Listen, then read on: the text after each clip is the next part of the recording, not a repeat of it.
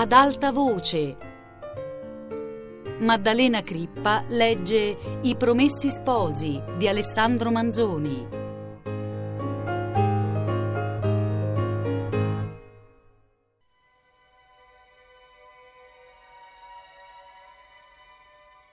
Come un branco di segugi, dopo aver inseguita invano una lepre, tornano mortificati verso il padrone coi musi bassi e con le code ciondoloni, così in quella scompigliata notte tornavano i bravi al palazzotto di Don Rodrigo.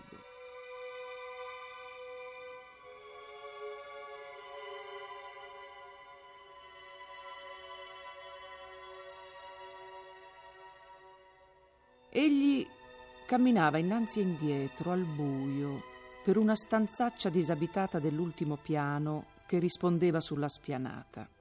Ogni tanto si fermava, tendeva l'orecchio, guardava dalle fessure delle imposte intarlate, pieno di impazienza e non privo di inquietudine, non solo per l'incertezza della riuscita, ma anche per le conseguenze possibili, perché era la più grossa e la più arrischiata a cui il brav'uomo avesse ancor messo mano.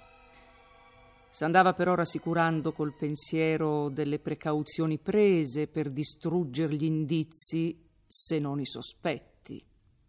In quanto ai sospetti, pensava, me ne rido. Vorrei un po' sapere chi sarà quel voglioso che venga quassù a vedere se c'è o non c'è una ragazza. Venga, venga quel tanghero, che sarà ben ricevuto. Venga il frate, venga. La vecchia? Vada a Bergamo la vecchia. La giustizia? Poh, la giustizia. Il podestà non è un ragazzo né un matto. E a Milano? Chi si cura di costoro a Milano? Chi gli darebbe retta? Sono come gente perduta sulla terra, non hanno neanche un padrone, gente di nessuno, via, via, niente paura.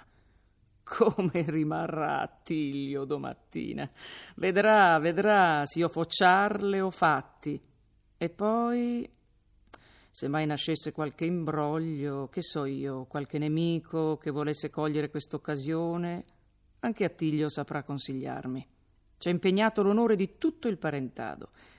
Ma il pensiero sul quale si fermava di più, perché in esso trovava insieme un acquietamento dei dubbi e un pascolo alla passione principale, era il pensiero delle lusinghe, delle promesse che adopererebbe per abbonire Lucia.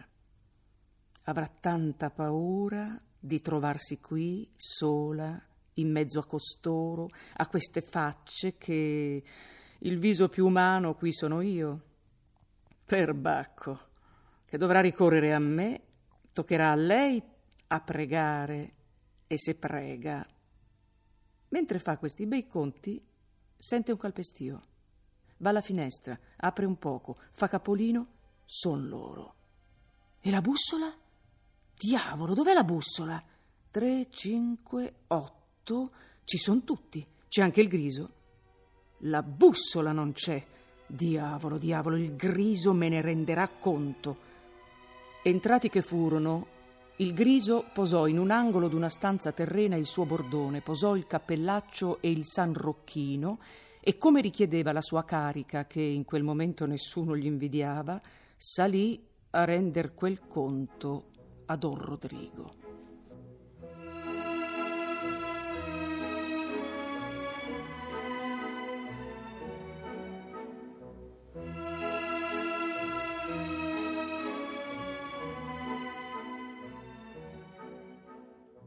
Questo l'aspettava in cima alla scala e, vistolo apparire con quella goffa e sguaiata presenza del birbone deluso, ebbene, gli disse o gli gridò: signore spaccone, signor capitano, signor lascia fare a me.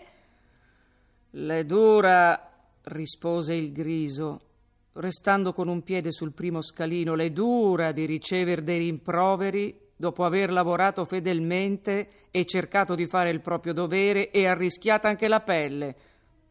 Com'è andata? Sentiremo, sentiremo, disse Don Rodrigo, e s'avviò verso la sua camera, dove il griso lo seguì e fece subito la relazione di ciò che aveva disposto, fatto, veduto e non veduto, sentito, temuto, riparato, Ella fece con quell'ordine e con quella confusione, con quella dubbiezza e con quello sbalordimento che dovevano per forza regnare insieme nelle sue idee.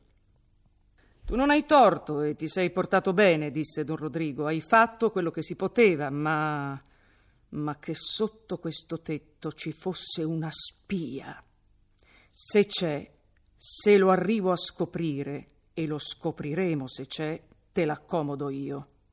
Ti so dir io, Griso, che lo concio per il dì delle feste». «Anche a me, signore», disse il Griso, «è passato per la mente un tal sospetto. E se fosse vero, se si venisse a scoprire un birbone di questa sorte, il signor padrone lo deve metter nelle mie mani. Uno che si fosse preso il divertimento di farmi passare una notte come questa, toccherebbe a me a pagarlo.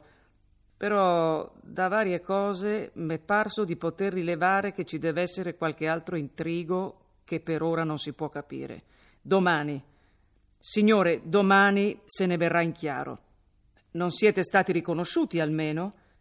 Il Griso rispose che sperava di no, e la conclusione del discorso fu che Don Rodrigo gli ordinò per il giorno dopo tre cose che colui avrebbe saputo e ben pensare anche da sé: spedire la mattina presto due uomini a fare al console quella tale intimidazione che poi fu fatta, come abbiamo veduto; due altri al casolare a far la ronda per tenerne lontano ogni ozioso che vi capitasse e sottrarre ad ogni sguardo la bussola fino alla notte prossima, in cui si manderebbe a prenderla, giacché per allora non conveniva fare altri movimenti da dar sospetto; andar poi lui e mandare anche altri dei più disinvolti e di buona testa a mescolarsi con la gente per scovar qualcosa intorno all'imbroglio di quella notte. Dati tali ordini, Don Rodrigo se ne andò a dormire e ci lasciò andare anche il Griso, congedandolo con molte lodi dalle quali traspariva evidentemente l'intenzione di risarcirlo degli improperi precipitati coi quali lo aveva accolto. «Va a dormire, povero Griso, che tu ne devi aver bisogno, povero Griso. In faccende tutto il giorno, in faccende mezza la notte, senza contare il pericolo di cader sotto l'unghie dei villani o di buscarti una taglia per rapto di donna onesta, per giunta di quelle che hai già addosso, e poi esser ricevuto in quella maniera. Ma così pagano spesso gli uomini. Tu hai però potuto vedere in questa circostanza che qualche volta la giustizia, se non arriva alla prima, arriva o presto o tardi anche in questo mondo. Va a dormire per ora, che un giorno avrai forse a somministrarcene un'altra prova e più notabile di questa». La mattina seguente il Griso era fuori di nuovo in faccende quando Don Rodrigo si alzò. Questo cercò subito del conte Attilio, il quale, vedendolo spuntare, fece un viso e un atto canzonatorio e gli gridò: «San Martino!» «Non so cosa vi dire», rispose Don Rodrigo, arrivandogli accanto. «Pagherò la scommessa, ma non è questo quel che più mi scotta. Non v'avevo detto nulla perché, lo confesso, pensavo di farvi rimanere stamattina.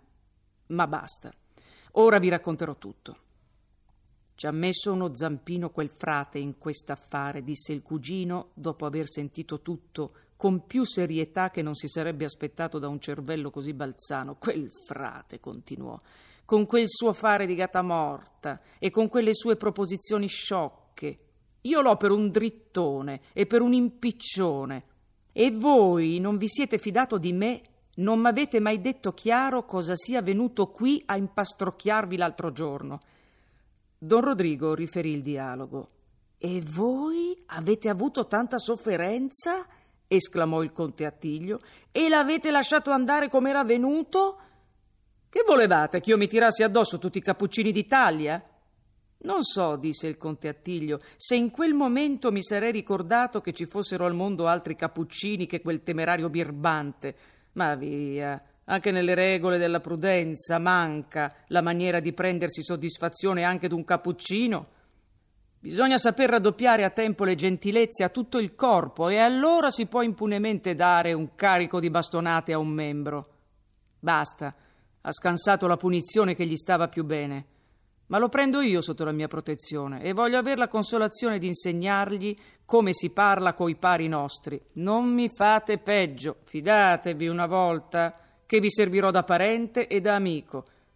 Cosa pensate di fare? Non lo so ancora, ma lo servirò io di sicuro, il frate. Ci penserò e... il signor conte zio del consiglio segreto è lui che mi deve fare il servizio. Caro signor conte zio, quanto mi diverto ogni volta che lo posso far lavorare per me, un politicone di quel calibro. Doman l'altro sarò a Milano e in una maniera o in un'altra il frate sarà servito.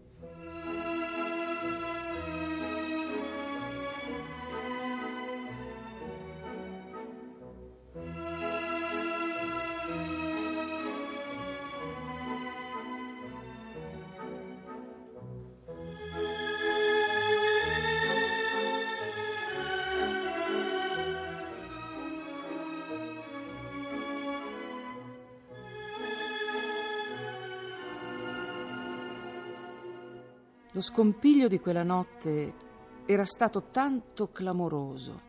La sparizione di tre persone da un paesello era un tal avvenimento che le ricerche, e per premura e per curiosità, dovevano naturalmente essere molte e calde e insistenti.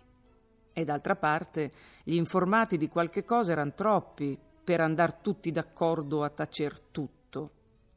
Perpetua non poteva farsi vedere sull'uscio che non fosse tempestata da quello da quell'altro perché dicesse chi era stato a far quella gran paura al suo padrone, e Perpetua, ripensando a tutte le circostanze del fatto e raccapezzandosi finalmente che era stata infinocchiata da Agnese, sentiva tanta rabbia di quella perfidia che aveva proprio bisogno di un po' di sfogo. Non già che andasse lamentandosi col terzo e col quarto della maniera tenuta per infinocchiare lei, su questo non fiatava. Ma il tiro fatto al suo povero padrone non lo poteva passare affatto sotto silenzio, e soprattutto che un tiro tale fosse stato concertato e tentato da quel giovane da bene, da quella buona vedova, da quella madonnina infilzata. Don Abbondio poteva ben comandarle risolutamente e pregarla cordialmente che stesse zitta. Lei poteva bene ripetergli che non faceva bisogno di suggerirle una cosa tanto chiara e tanto naturale. Certo è che un così gran segreto stava nel cuore della povera donna come in una botte vecchia e mal cerchiata un vino molto giovine che grilla e gorgoglia e ribolle, e se non manda il tappo per aria gli geme all'intorno e vien fuori in schiuma e trapela tra doga e doga e gocciola di qua e di là, tanto che uno può assaggiarlo e dire un dipresso che vino è. Gerbaso, a cui non pareva vero d'essere una volta più informato degli altri, a cui non pareva piccola gloria l'avere avuta una gran paura, a cui per aver tenuto di mano a una cosa che puzzava di criminale pareva d'essere diventato un uomo come gli altri, crepava dalla voglia di vantarsene. E quantunque Tonio, che pensava seriamente alle inquisizioni, ai processi possibili, al conto da rendere, gli comandasse co pugni sul viso di non dir nulla a nessuno, pure non ci fu verso di soffocargli in bocca ogni parola. Del resto Tonio, anche lui, dopo essere stato quella notte fuor di casa in ora insolita, tornandovi con un passo e con un sembiante insolito e con un'agitazione d'animo che lo disponeva alla sincerità, non poté dissimulare il fatto a sua moglie, la quale non era muta. Chi parlò meno fu Menico, perché appena ebbe raccontata ai genitori la storia e il motivo della sua spedizione, parvi a questi una cosa così terribile che un loro figliuolo avesse avuto parte a buttare all'aria un'impresa di Don Rodrigo, che quasi quasi non lasciaron finire al ragazzo il suo racconto. Gli fecero poi, subito, i più forti e minacciosi comandi che guardasse bene di non far neppure un cenno di nulla, e la mattina seguente Non parendo loro d'essersi abbastanza assicurati, risolvettero di tenerlo chiuso in casa per quel giorno e per qualche altro ancora. Ma che... Essi medesimi poi, chiacchierando con la gente del paese e senza voler mostrare di saperne più di loro, quando si veniva a quel punto oscuro della fuga dei nostri tre poveretti e del come e del perché e del dove, aggiungevano, come cosa conosciuta, che s'eran rifugiati a Pescarenico. Così anche questa circostanza entrò nei discorsi comuni.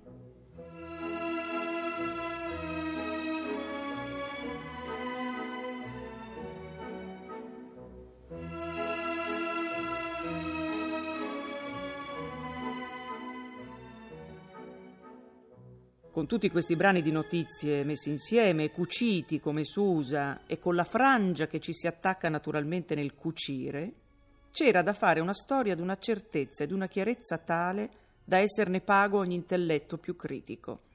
Ma quella invasione dei bravi, accidente troppo grave, troppo rumoroso per essere lasciato fuori e del quale nessuno aveva una conoscenza un po' positiva, quell'accidente era ciò che imbrogliava tutta la storia. Si mormorava il nome di Don Rodrigo. In questo andavano tutti d'accordo. Nel resto tutto era oscurità e congetture diverse. Si parlava molto dei due bravacci che erano stati veduti nella strada sul far della sera e dell'altro che stava sull'uscio dell'osteria. Ma che lume si poteva ricavare da questo fatto così asciutto? Si domandava bene all'oste chi era stato da lui la sera avanti, ma l'oste, a dargli retta, non si rammentava neppure se avesse veduto gente quella sera e badava a dire che l'osteria è un porto di mare. Soprattutto confondeva le teste e disordinava le congetture quel pellegrino veduto da Stefano e da Carlandrea, quel pellegrino che i malandrini volevano ammazzare e che se n'era andato con loro o che essi avevano portato via. Cos'era venuto a fare? Era un'anima del purgatorio, comparsa per aiutare le donne. Era un'anima dannata ad un pellegrino birbante impostore che veniva sempre di notte a unirsi con chi facesse di quelle che lui aveva fatte vivendo. Era un pellegrino vivo e vero che coloro avevano voluto ammazzare per timor che gridasse e destasse il paese. Era, vedete un po' cosa si va a pensare, uno di quegli stessi malandrini travestito da pellegrino. Era questo, era quello, era tante cose che tutta la sagacità e l'esperienza del Griso non sarebbe bastata a scoprire chi fosse, se il Griso avesse dovuto rilevar questa parte della storia da discorsi altrui. Ma, come il lettore sa, ciò che la rendeva imbrogliata agli altri era appunto il più chiaro per lui, servendosene di chiave per interpretare le altre notizie raccolte da lui immediatamente o col mezzo degli esploratori subordinati, poté di tutto comporre per Don Rodrigo una relazione bastantemente distinta. Si chiuse subito con lui e l'informò del colpo tentato dei poveri sposi, il che spiegava naturalmente la casa trovata vuota e il suonare a martello, senza che facesse bisogno di supporre che in casa ci fosse qualche traditore, come dicevano quei due galantuomini. L'informò della fuga, e anche a questa era facile trovarci le sue ragioni: il timore degli sposi colti in fallo o qualche avviso dell'invasione, dato loro quando era scoperta il paese tutto a suo quadro. Disse finalmente che s'eran ricoverati a Pescarenico. Più in là non andava la sua scienza. Piacque a Don Rodrigo l'esser certo che nessuno l'aveva tradito e il vedere che non rimanevano tracce del suo fatto. Ma fu quella una rapida e leggera compiacenza. «Fuggiti insieme!» gridò, «insieme!» E quel frate birbante, quel frate, la parola gli usciva rantolata dalla gola e smozzicata tra denti che mordevano il dito. Il suo aspetto era brutto come le sue passioni. Quel frate me la pagherà, Griso, non son chi sono, voglio sapere, voglio trovare questa sera, voglio saper dove sono, non ho pace, a Pescarenico, subito, a sapere, a vedere, a trovare. Quattro scudi subito e la mia protezione per sempre. Questa sera lo voglio sapere. E quel birbone, quel frate. Il Griso di nuovo in campo. E la sera di quel giorno medesimo poté riportare al suo degno padrone la notizia desiderata. Ed ecco in quale maniera.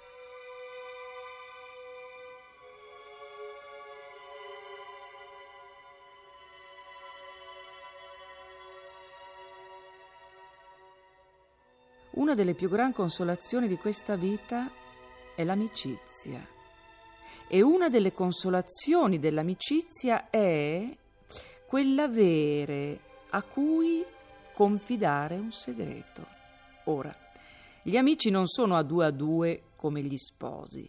Ognuno, generalmente parlando, ne ha più d'uno, il che forma una catena di cui nessuno potrebbe trovare la fine. Quando dunque un amico si procura quella consolazione di deporre un segreto nel seno d'un altro, dà a costui la voglia di procurarsi la stessa consolazione anche lui. Lo prega, è vero, di non dir nulla a nessuno, e una tal condizione, chi la prendesse nel senso rigoroso delle parole, troncherebbe immediatamente il corso delle consolazioni. Ma la pratica generale ha voluto che obblighi soltanto a non confidare il segreto se non a chi sia un amico ugualmente fidato, e imponendogli la stessa condizione. Così, da amico fidato in amico fidato, il segreto gira e gira per quell'immensa catena, tanto che arriva all'orecchio di colui o di coloro a cui il primo che ha parlato intendeva appunto di non lasciarlo arrivare mai. Avrebbe però ordinariamente a stare un gran pezzo in cammino se ognuno non avesse che due amici, quello che gli dice e quello a cui ridice la cosa da tacersi. Ma ci sono degli uomini privilegiati che li contano a centinaia, e quando il segreto è venuto a uno di questi uomini, i giri divengono sì rapidi e sì moltiplici che non è più possibile di seguirne la traccia. Il nostro autore non ha potuto accertarsi per quante bocche fosse passato il segreto che il Griso aveva ordine di scovare. Il fatto sta che il buon uomo da cui erano state scortate le donne a Monza, tornando verso le ventitré col suo barroccio a Pescarenico, s'abbatté prima d'arrivare a casa in un amico fidato, al quale raccontò in gran confidenza l'opera buona che aveva fatta e il rimanente. E il fatto sta che il Griso poté due ore dopo correre al palazzotto a riferire a Don Rodrigo che Lucia e sua madre s'erano ricoverate in un convento di Monza e che Renzo aveva seguitata la sua strada fino a Milano. Don Rodrigo provò una scellerata allegrezza di quella separazione e sentì rinascere un po' di quella scellerata speranza d'arrivare al suo intento. Pensò alla maniera gran parte della notte e s'alzò presto con due disegni, l'uno stabilito, l'altro abbozzato. Il primo era di spedire immantinente il Griso a Monza per aver più chiare notizie di Lucia e sapere se ci fosse da tentar qualche cosa. Fece dunque chiamar subito quel suo fedele, gli mise in mano i quattro scudi, lo lodò di nuovo dell'abilità con cui li aveva guadagnati e gli diede l'ordine che aveva premeditato. «Signore», disse tentennando il Griso, «Che? Non ho io parlato chiaro? Eh, se potesse mandare qualchedun altro». «Come? Signor illustrissimo, io son pronto a metterci la pelle per il mio padrone, è il mio dovere, ma so anche che lei non vuole arriscar troppo la vita dei suoi sudditi. Ebbene?» «Vossignoria illustrissima, sa bene quelle poche taglie che io addosso e... qui sono sotto la sua protezione, siamo una brigata, il signor Podestà è amico di casa, i birri mi portano rispetto e anch'io. È cosa che fa poco onore, ma per viver quieto li tratto da amici. In Milano la livrea di Vossignoria è conosciuta, ma in Monza ci son conosciuto io invece, e savo signoria che, non fo per dire, chi mi potesse consegnare alla giustizia o presentar la mia testa farebbe un bel colpo. Cento scudi l'uno sull'altro la facoltà di liberar due banditi. Che diavolo, disse Rodrigo. Tu mi riesci ora come un can da pagliaio che ha cuore appena ad avventarsi alle gambe di chi passa sulla porta, guardandosi indietro se quei di casa lo spalleggiano e non si sente d'allontanarsi. Credo, signor padrone, d'aver dato prove. Dunque? Dunque, ripigliò francamente il Griso, messo così al punto, dunque, vossignoria, faccia conto che io non abbia parlato. Cuor di leone, gamba di lepre, e son pronto a partire. E io non ho detto che tu vada solo. Piglia con te un paio de meglio, lo sfregiato e il tiradritto, e va di buon animo e sì il Griso. Che diavolo! Tre figure come le vostre e che vanno per i fatti loro, chi vuoi che non sia contento di lasciarle passare. Bisognerebbe che ai birri di Monza fosse ben venuta a noi alla vita per metterla su contro cento scudi a un gioco così rischioso. E poi, e poi, non credo d'essere così sconosciuto da quelle parti che la qualità di mio servitore non ci si conti per nulla. Svergognato così un poco il Griso, gli diede poi più ampie e particolari istruzioni. Il Griso prese i due compagni e partì con faccia allegra e baldanzosa, ma bestemmiando in cuor suo Monza e le taglie e le donne e i capricci dei padroni, e camminava come il lupo che, spinto dalla fame, col ventre raggrinzato e con le costole che gli si potrebbero contare, scende dai suoi monti dove non c'è che neve, s'avanza sospettosamente nel piano, si ferma ogni tanto con una zampa sospesa, dimenando la coda spelacchiata, leva il muso, odorando il vento infido, se mai gli porti odore d'uomo o di ferro, rizza gli orecchi acuti e gira due occhi sanguigni, da cui traluce insieme l'ardore della preda e il terrore della caccia.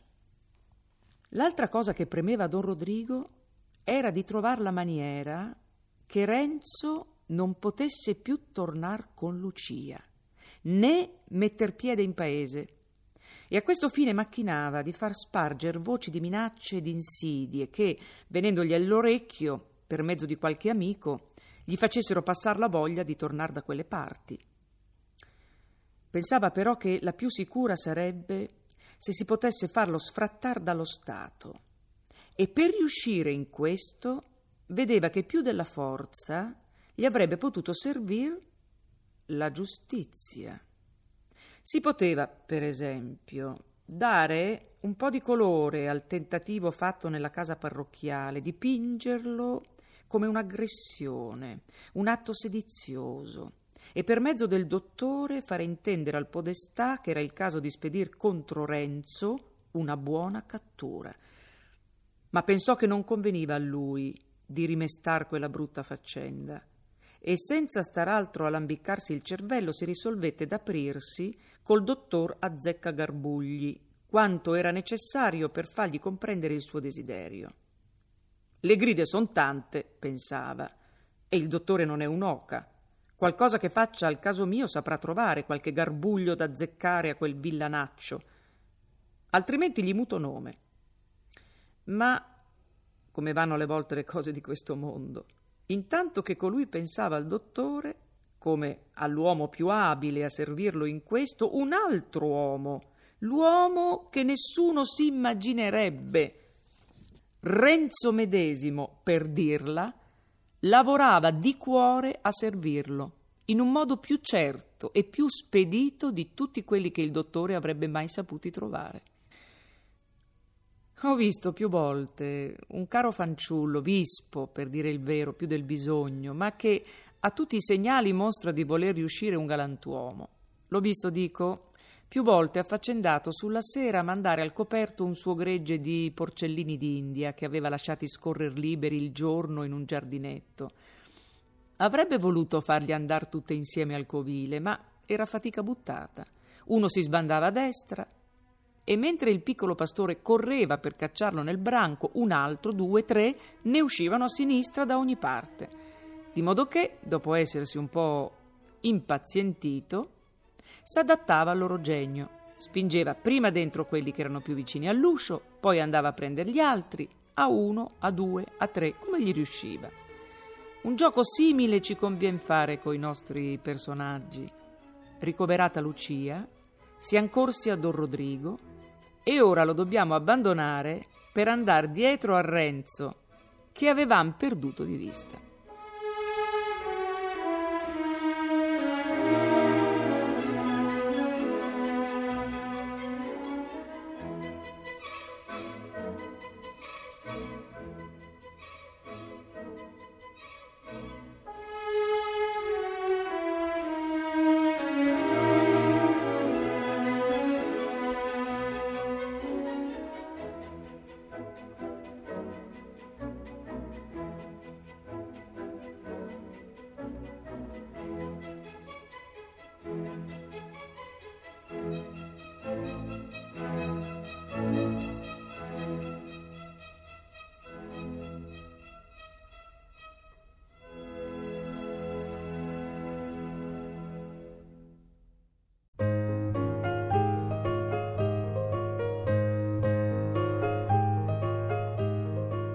Maddalena Crippa ha letto I promessi sposi di Alessandro Manzoni, un programma a cura di Anna Antonelli, Lorenzo Pavolini e Chiara Valerio. Ad alta voce chiocciolarai punto it. Per il podcast radio tre punto rai punto it.